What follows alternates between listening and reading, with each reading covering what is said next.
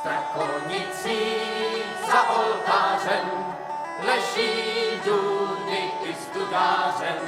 Každý, kdo absolvoval ve škole hodiny hudební výchovy, tak zná tuhle lidovou písničku. Já jsem teď v onom proslulém kostele stanul fyzicky spolu se zdejším farářem Romanem Dvořákem. Donedávna tmavá ponurá stavba teď po rekonstrukci a restaurátorských pracích září veselými barvami. To protože se za oltářem sice dudy nenašly, za to se ale objevila spousta nástěných maleb. To, co jsme tušili, ale odkrylo se opravdu v krásné formě, je část renesanční výzdoby.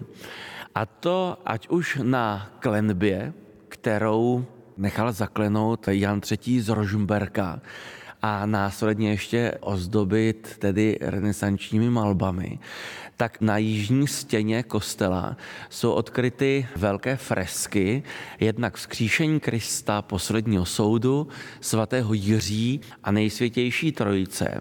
A ve spodní části, kde nejspíš ta řada také pokračovala, je freska datovaná rokem 1559 a na ní můžeme vidět, jak byli vyobrazeni tehdy svědci národní patroni českých zemí. Ty malby jsou nádherné, byly vlastně odkryty, ale ne celé. To znamená, že se ne celé dochovaly? To, co jsme odkryli, jsou části tak, jak byly zachovalé a nechávali jsme i tu fragmentaci, tak jak samozřejmě zub času ještě dřív, než je pokryli barokní omítky, na nich působil, čili něco se tam vyretušovalo, ale vlastně zachovávají nám nějak ten stav, jak jsme je odkryli.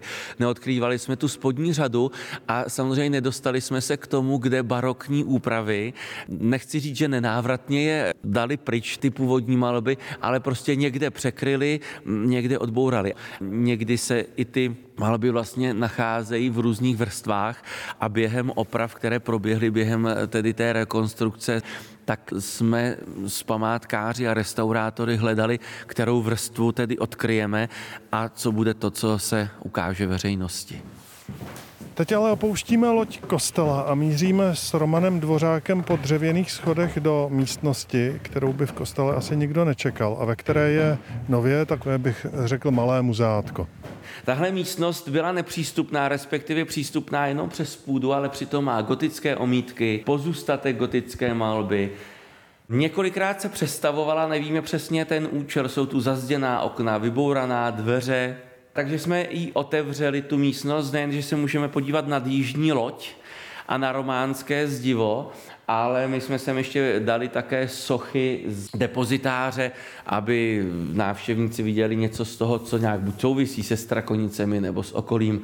A když se podíváme tady do těch dvířek, tak právě vidíme zeď, která původně byla vnější kostela, pak byla proluka a pak byla hradba a my nad tou hradbou potom půjdeme na kůr za chviličku.